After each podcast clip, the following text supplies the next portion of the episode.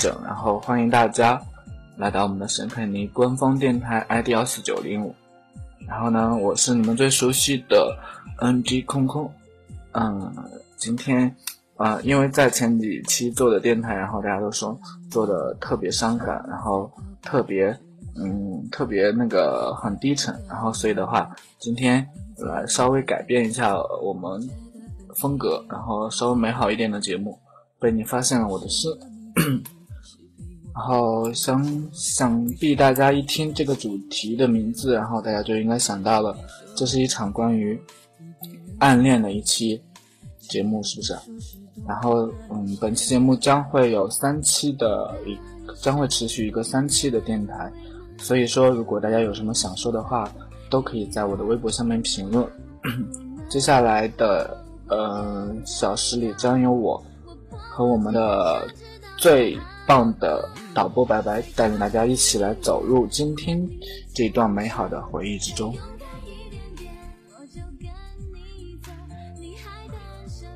时间已经不多，再下去只好只做朋友，再相信一点点我就会变走，再冲动一点点我就不闪躲，不过3个字，别犹豫这么久，只要你说出口，你就能拥有我。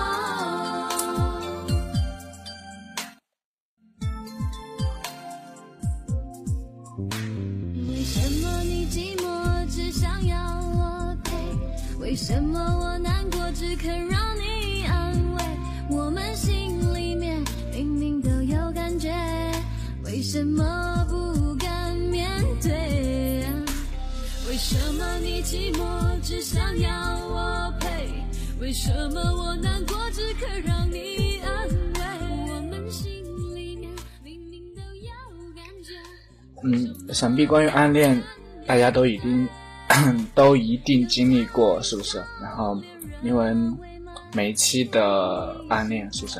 然后所以说呢，如果说你正在悄悄的喜欢一个人，非常非常的喜欢，然后你就反复确认着喜欢还是好喜欢，有他在，不管多无聊的事情都会变得有意义的起来，不管多么寻常的事都想牢牢刻在记忆里，每一天都是如此，秘密的，小心的，不动声色的，却竭尽全力的，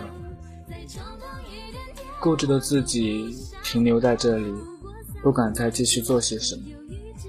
因为我很清楚，当时在暗恋的时候，哪怕一个眼神，一声呼吸，一个念头闪过，都能在瞬间出卖自己。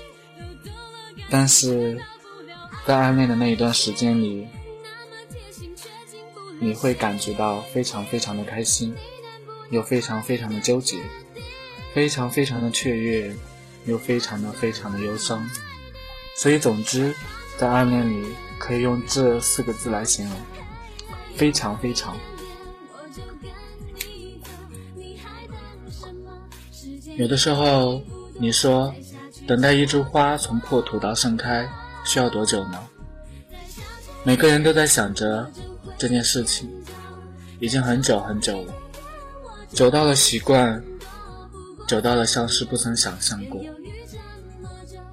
节日里，街上有很多人，很多人的故事，很多关于那些故事的歌曲，像是早就有了他们的归属，努力地穿过时间，穿过空间，穿过有点灰蒙蒙的空气。当时在暗恋里，你肯定会非常非常的努力，那种努力的姿态几乎令人感动的落下泪来。所以你说，等到属于我的那个答案传过来还需要多久呢？他会发现吗？会被发现吗？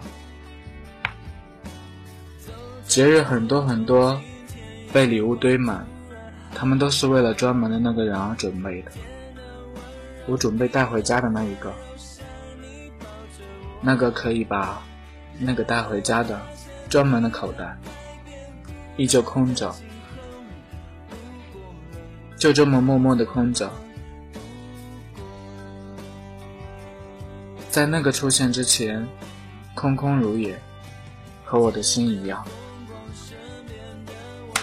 所以说，在暗恋里，暗恋的那个人，感觉他的感觉一定会感觉很傻很傻，因为他总想着自己的这副暗恋肯定不会被任何人发现。会被发现吗？我会被发现吗？我把我最大的秘密放在如此触手可及的地方，只差那么一点点，漫不经心的遮掩就会被揭开，拙劣的演技就会被戳穿，那些不知为什么而坚持的坚持就会被瓦解。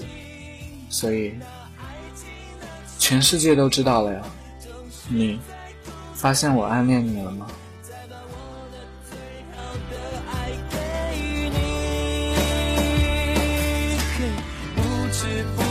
不情不愿又到巷子口，我没有哭也没有笑，因为这是梦，没有到没有理由，你真的有说过如果有就让你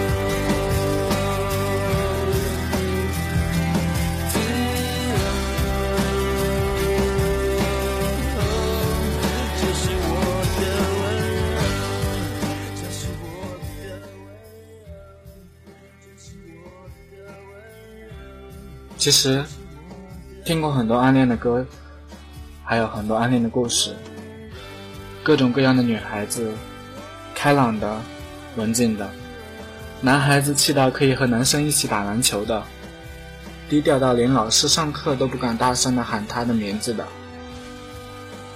有的唱歌很好听，有的已经是小有名气的作者，而有的正在从事很幸福的职业，为6月的新娘准备礼服，在花店制作被爱意包围的花盒，在蛋糕上精心地表出男孩子为女朋友准备的爱的告白。可无论是多么优秀，多么善于表达的孩子，说起那个偷偷喜欢着的人时，都在难掩的笑容后藏着我要拿他怎么办？喜欢一个人，不是戏剧，不是电影，不是小说，不是笑话，没有办法严格的排练，也没有办法重来一次，没有办法按部就班的表演。那个心底唯一的观众，光是经过他的身边，就觉得自己是一头想要跳上蔷薇的笨重的大象，光是听见他的名字，就想像鸵鸟一样惊慌失措地把头深深地埋在草丛中了。应该要怎样描述呢，才能准确地把这种喜欢准确地描述出来？不是有趣，不是习惯，不是我想拥有，不是匹配，不是争夺。应该要怎么控制自己，才能让这种喜欢平稳的、温柔的、持续的包裹自己的心脏呢？不要刻意，不要惊慌失措，也不要镇定，不要躲藏，一定不可以是莽撞的，一定是不可以等待宣判一样令人难以呼吸的。想了很多很多，想了很久很久，从第一眼看懂漫画里为什么会突然出现满天繁星和鲜花簇拥开始，从第一次发现自己突然有什么不能与人说的秘密，却也不肯放弃这种自我折磨的开始，就已经邂逅了这世上最美的感情。喜欢，好多好多喜欢都是默默发生的，没有防备的，没有理由的，不期待结果的，远远的观望着，偷偷的揣测着，精心算计，却总是落荒而逃，最后连说出口，哪怕临时编一个我听说有人喜欢谁谁谁，这种一戳破的谎话都不肯的，偷偷的喜欢一个人，真是一件复杂而又辛苦的事情。那些女孩子真是太了不起了，她们值得，她们应该得到一枚专为她们准备的勋章。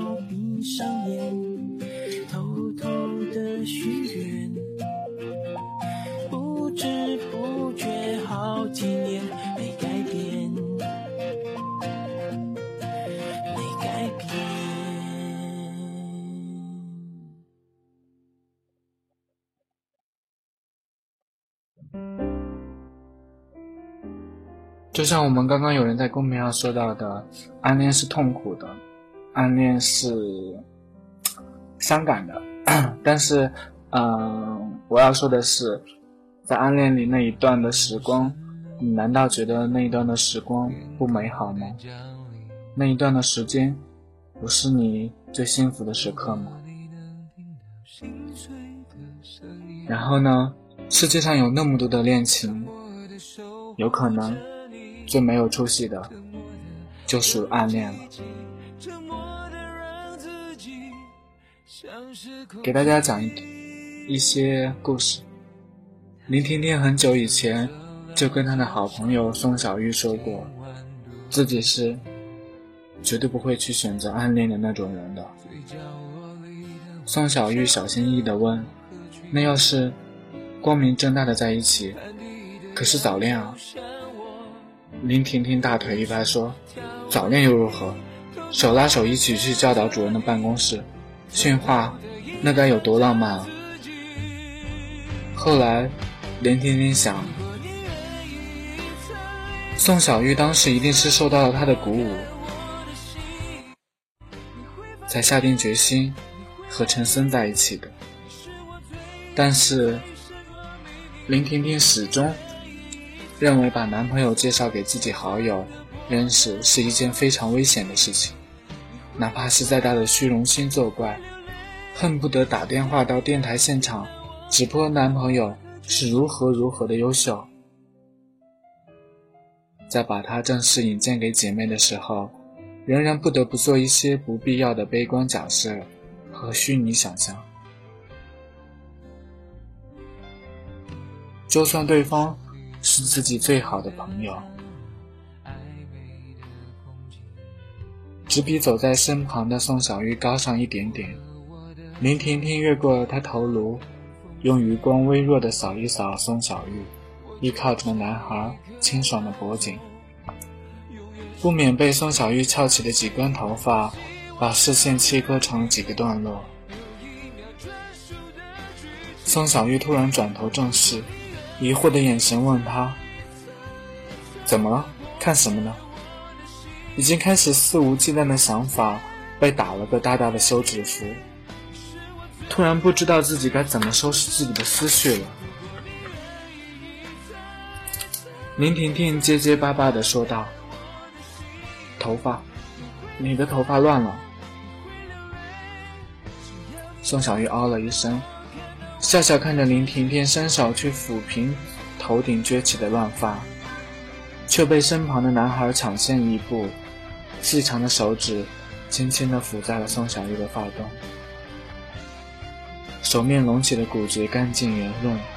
宋小玉回头抬起脸，男孩从瞳孔中溢然溢出来的微笑把毫不相关的林婷婷也瞬间淹没。林婷婷别扭地把头转到一边去，日暮的光把眼子拉到长得不像话，她的眼线放远到宋小玉的眼子企及不到的地方，留下男孩扁平的头和自己略见发梢的头顶。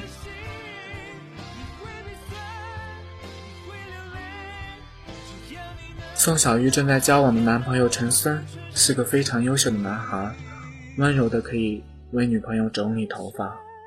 宋小玉和林婷婷是很好的朋友，然后林婷婷喜欢陈森，也许可能大概似乎好像正在暗恋自己最好的朋友的男朋友。所以说千万不要把自己的男朋友介绍给自己的闺蜜。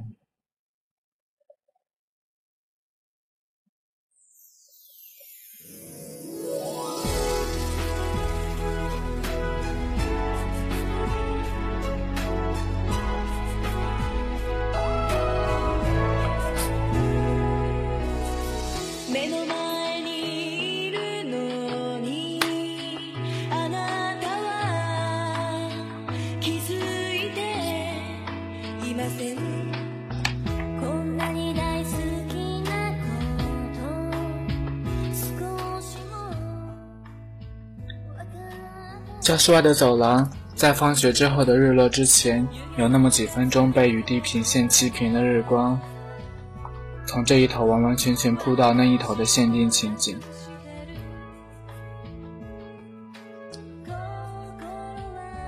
也许大多数都是自己臆想出来的，但归根结底下来相信多于怀疑。林婷婷慢腾腾地收拾好书包挎到肩上，刚到门口就停了下来，迅速地回到自己的位置上又坐下，把书包搁在桌上愣坐了一会儿。眼看着班里剩下的几个打扫卫生的也离开后，走到窗前，经过树枝，正好可以看见学校门口的宋小玉和陈森。不是好像，确实在等人，只是他们脸上呈现出来的不是理应符合等人情形的焦急，而更多的是消遣和享受。是陈生站在宋小玉身后的一侧，却点了她另一边的肩头。上了当的宋小玉回头落了个空，立刻转过头来审视陈生。原本陈生故作严肃的脸，撑不了多久就被幼稚的游戏充实了，他们便不焦急地等待时光。有的时候我们在想，这确实是够幼稚的。林婷婷咬着牙，心里想到，手指把铝合金窗口上的锁扣上上下下地拨弄几个回合，发出啪啪的振奋的响声，成了在逐渐昏暗下来的教室追寻他踪影的唯一线索。林婷婷实在是饿得不行了，最终还是得踏出迈向修罗场的步伐。宋小玉就跑了过来，对他说道：“今天怎么这么慢？”能听得出来有些埋怨。于是林婷婷内心突然闪过的一点得意的感觉一瞬间占了上风，擦过宋小玉的肩头，随意说了句：“留下来给老师问话了。”没有丝毫的歉疚，一直往前走。宋小玉对着她身边的男朋友说道：“他就这样，老犯病。”然后听到旁边的男朋友对自己说道：“没关系。”这个时候林婷婷突然说道：“如果以后我还是这么晚的话，就不要等我了。”僵持了一下，宋小玉疑惑的大于生气的问道：“喂，怎么了？以前你被老师呛声了，也没见你这样过，干嘛呀这是？”林婷婷依然低着头，声调却不输宋小玉：“我怎么了？我又没说我怎么了，我只是觉得。”这个时候，林婷婷突然把目光转移到了宋小玉的男朋友的脸上，对他抱歉地说上一句：“让你男朋友也连累着一起等我，我很过意不去。”故意把男朋友在无形中加重了语气：“喂，你根本没有这么必要吧？”宋小玉轻轻推搡了一下林婷婷的肩膀，半笑着说：“陈森不是你想象中那样的人，他怎么会在意戒指？对吧，陈森？”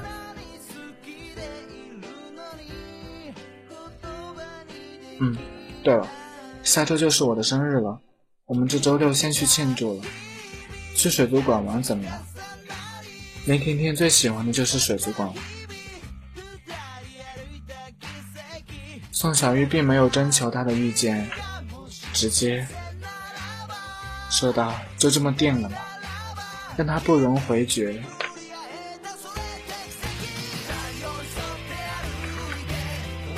林婷婷气节地往前走，在分离的岔路口，宋小玉冲着林婷婷背后喊了很多声：“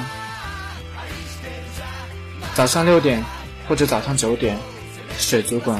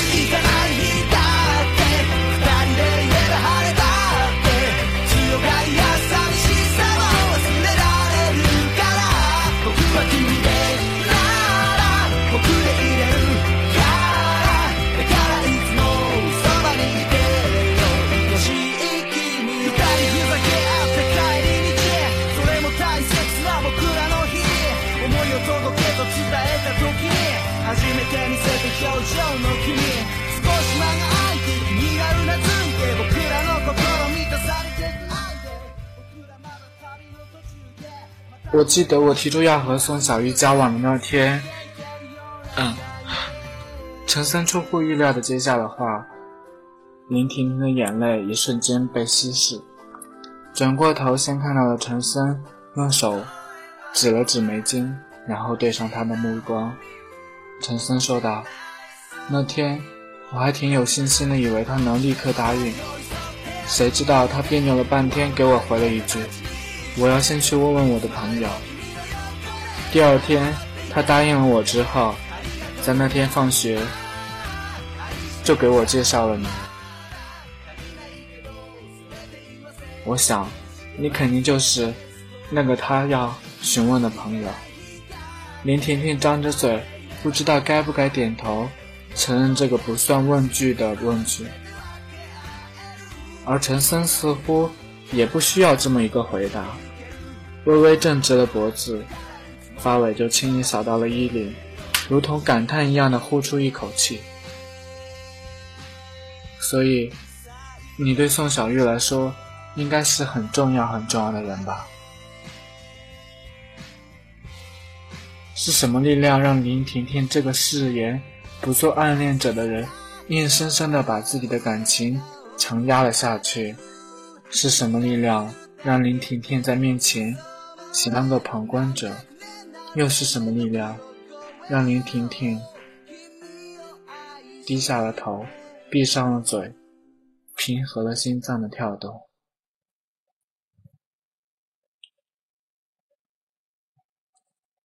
喜欢好朋友的男朋友，或者是喜欢的人成了好朋友的男朋友，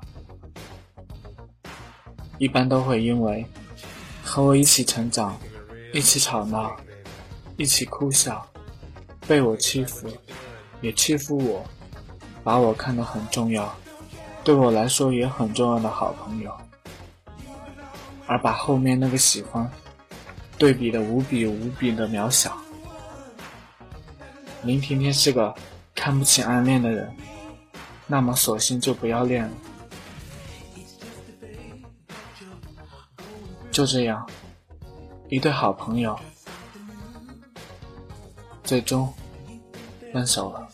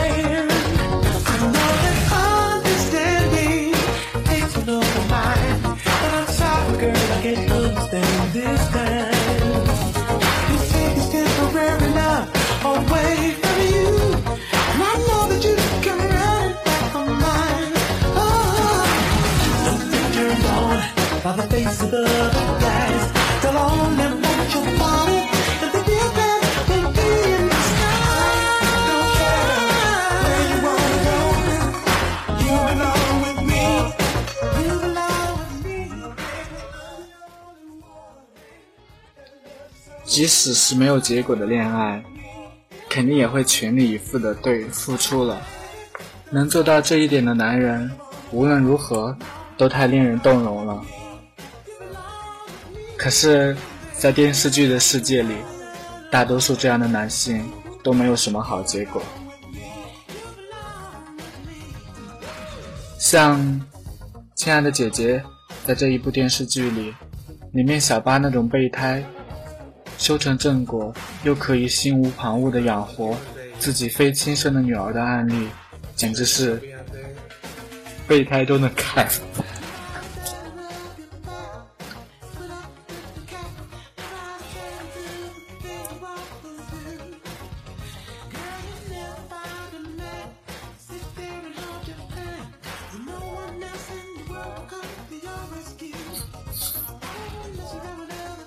所以说世界上最珍贵的当属单恋。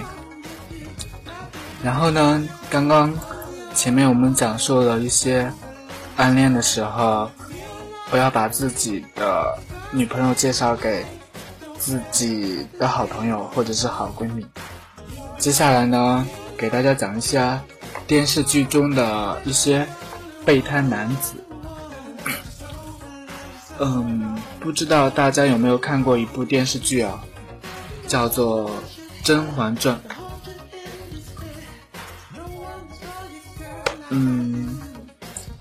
大家有没有看过《甄嬛传》呢？然后在《甄嬛传》里有这样一个人，他叫做温实初。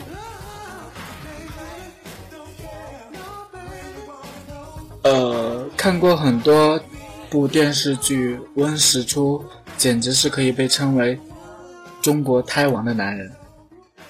与甄嬛青梅竹马，自小便认定的女人被送进了皇宫。无法战胜命运的安排，却也心甘情愿地作为太医伴妻左右。可能就其命运而言，温实初从未博得甄嬛的感情，但不妨碍他的忠诚，感情如细水长流。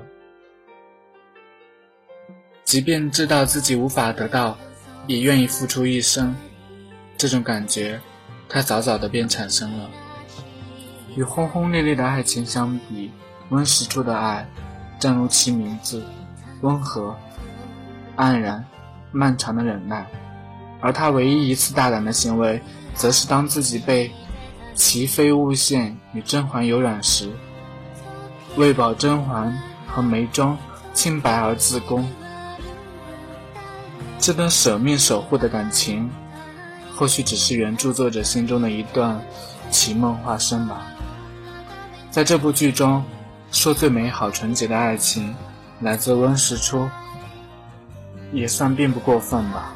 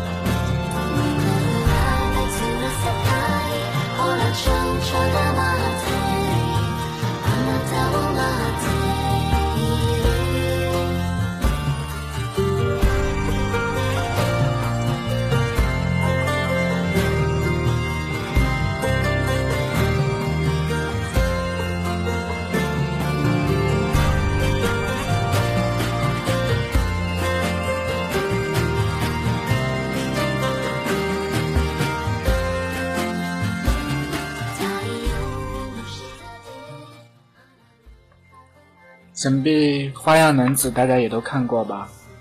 在花样男子里有一个很帅的帅哥，对，花泽类。就像我们公屏上这位情感特别丰富的导播白白一样，他就看过。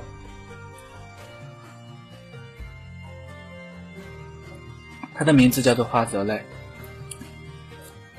花泽类是杉菜的初恋，给杉菜构筑了少女童话中最美好的轮廓，却没能成为与她并肩改变世界的冒险者。果然还是因为道明寺和杉菜是命中注定要在一起的。当然，像花泽类这种风淡云轻的人，即使单恋的痛苦也展现得那么微不足道，可能只是伴随着他的指尖轻触钢琴的键，伴随着他读着了不起的盖茨比，那种酸涩就轻描淡写的被自己消化了。即便如此，也不是他喜欢杉菜的力度不高，至少在每一次杉菜最需要援助的时刻，他都能够恰好的出现。其实在这个故事中，花泽类才是真正的白马王子，不是吗？只不过这位白马王子要守护的不只是杉菜，还有道明寺。他同时深爱的这两个人，在电影版中特别安排了由花泽类作为道明寺和杉菜婚礼的证婚人的桥段，算是给这段童话画上了最美的句号吧。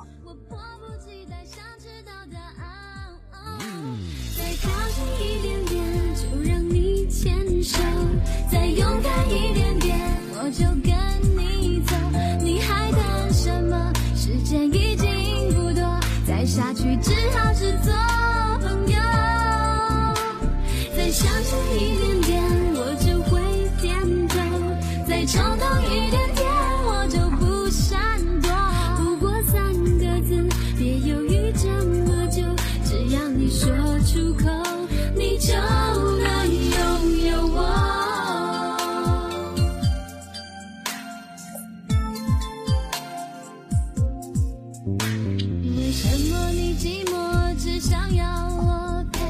为什么我难过只肯让你安慰？我们心里面明明都有感觉，为什么不敢面对？接下来的这一部电视剧，想必大家都一定看过。其实也不是电视剧，也可以算是说吧，《北京爱情故事》。然后大家有没有看过？然后在北京爱情故事里面有一个人，不知道大家有没有注意到过，他的名字叫做石小猛。在这部电视剧里面，他扮演的角色叫做石小猛，但是他不仅是备胎，感觉这个人还很励志。石小猛出身贫寒，所以从小就怀揣着成功之梦。为了让女友过上更好的生活，他辛苦打拼，不怕吃苦。就在打拼的道路上遭遇好友的背叛，而诸多遭遇让他在现实面前选择放弃爱情，为生存拼命。即便他心中一直念想着，如果有一天自己可以拥有足够的面包，再去把爱情找回来，然而在这条路上渐行渐远，世界观也随着改变了。他最终获得了事业的成功，却永远的失去了最初的爱情。石小猛的经历比任何一段感情都来得现实。爱情和面包，你要选择哪一个？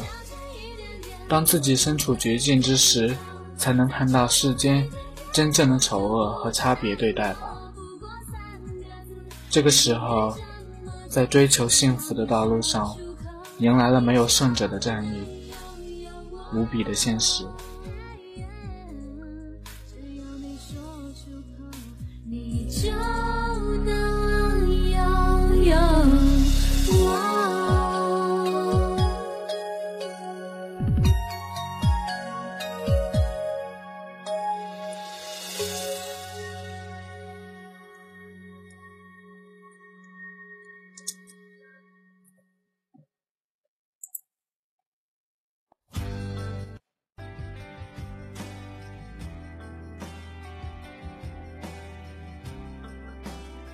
最后一部电视剧，今天给大家推荐了4部。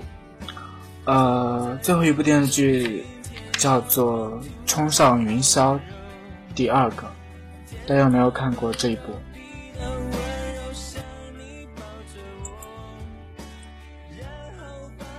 在里面有这样一个人，他叫做顾夏阳。顾夏阳的悲剧所在，是因为他分手的时候才意识到真爱，这简直太令人捶胸顿足了。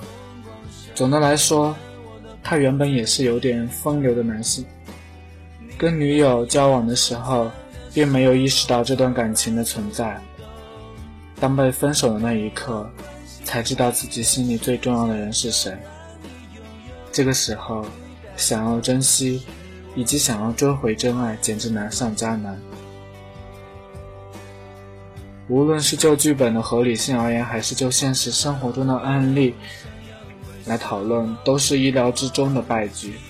虽然说在电视剧里顾夏阳最终娶了媳妇，但实际上据说这个剧情的安排是编剧对他的怜惜。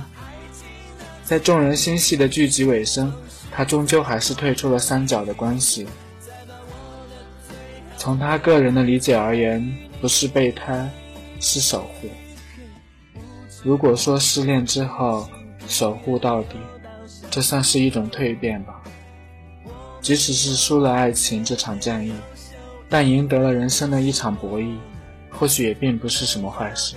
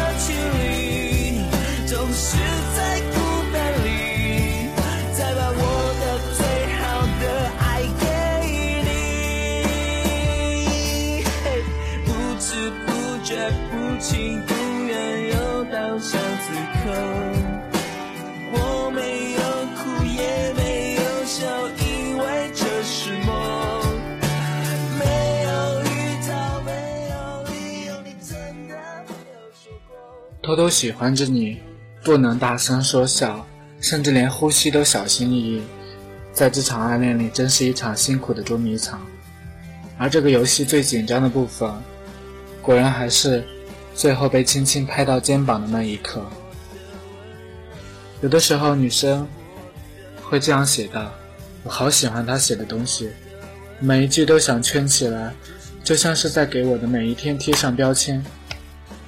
这边是因为喜欢一个人做的傻事，那边是为喜欢一个人做的自以为聪明的事。所以说，不要取笑一个连短信都要抄下来的女孩子，她真的是乐在其中啊！每一个和她有关的一天，她都想留下来。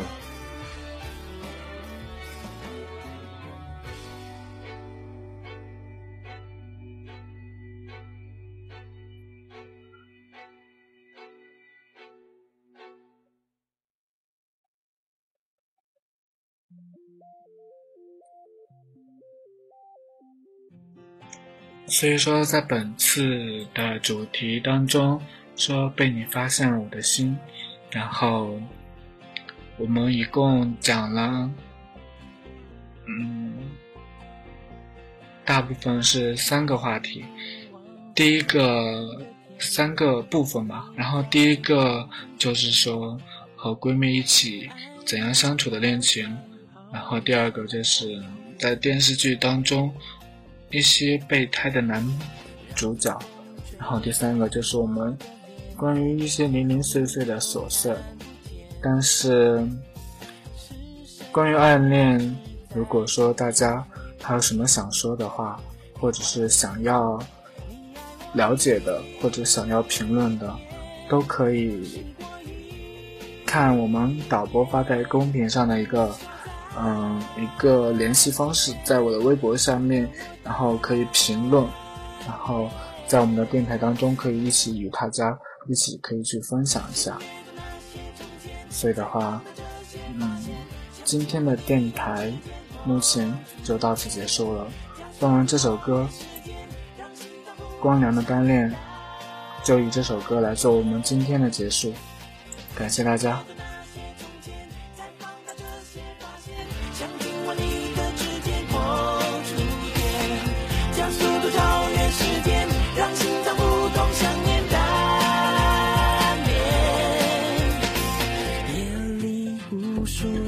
失眠是否很可怜？爱与不爱的极限都疲倦。